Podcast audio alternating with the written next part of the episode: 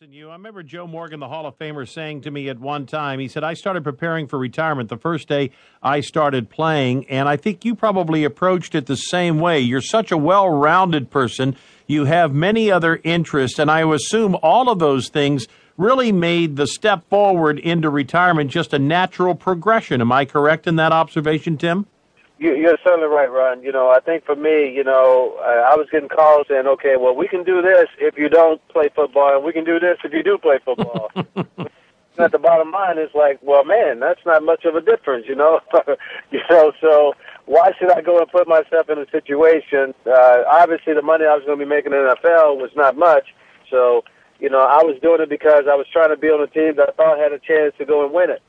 You heard me say about the receptions, the yardage, the touchdowns, and where you rank in NFL history. I'm just wondering when you reflect back on those 17 years and all you accomplished, one, did it surprise you that you were so successful? And two, which of those numbers and all the things that you did means the most to Tim Brown? You know, certainly, I don't know if surprising is is a, is the right word, but I think I can I can say that I'm proud of the things that I've accomplished in NFL that I did accomplish. You know, I. Uh, I worked very hard during the off season. I dedicated myself during the season.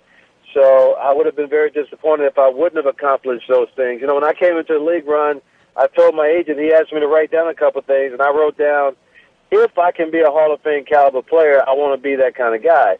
Because from what I knew about the league, it's possible to get slotted into being a third down receiver, or being, you know, uh, a certain type of uh, back or whatever, and you may not get the opportunity to play every down, every down to be a Hall of Fame type player. But I felt as if if I got that opportunity, uh, then I could possibly be a Hall of Fame type player. And I know that's pretty, you know, crass for you know a 21 year old guy to be saying that.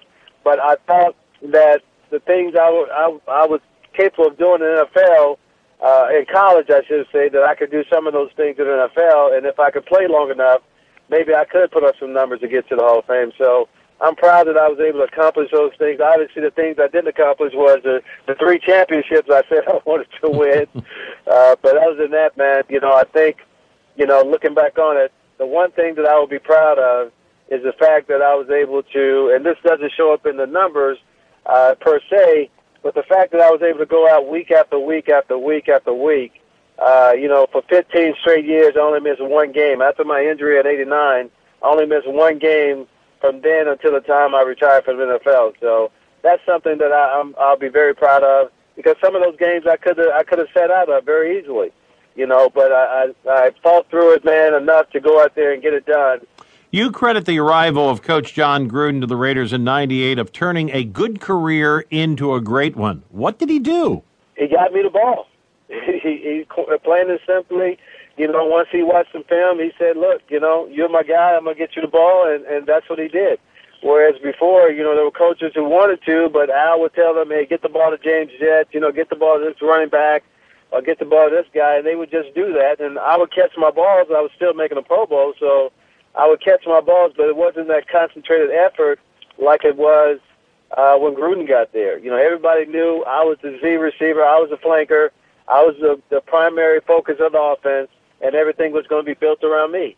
And uh, and that's what he did, and uh, and it just you know my numbers, my touchdowns went up because I was catching 80, 90 balls, but I would only have two, three touchdowns.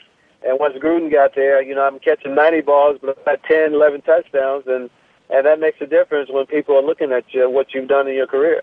Tim, one of the things that I respect you for is is that when Jerry Rice came over to the Raiders and you had been the main man, you were so elegant in the way you dealt with that, and a lot of players would have looked at it from an ego point of view or or from a me me point of view. You never did that. Can you take me through what that thought process was?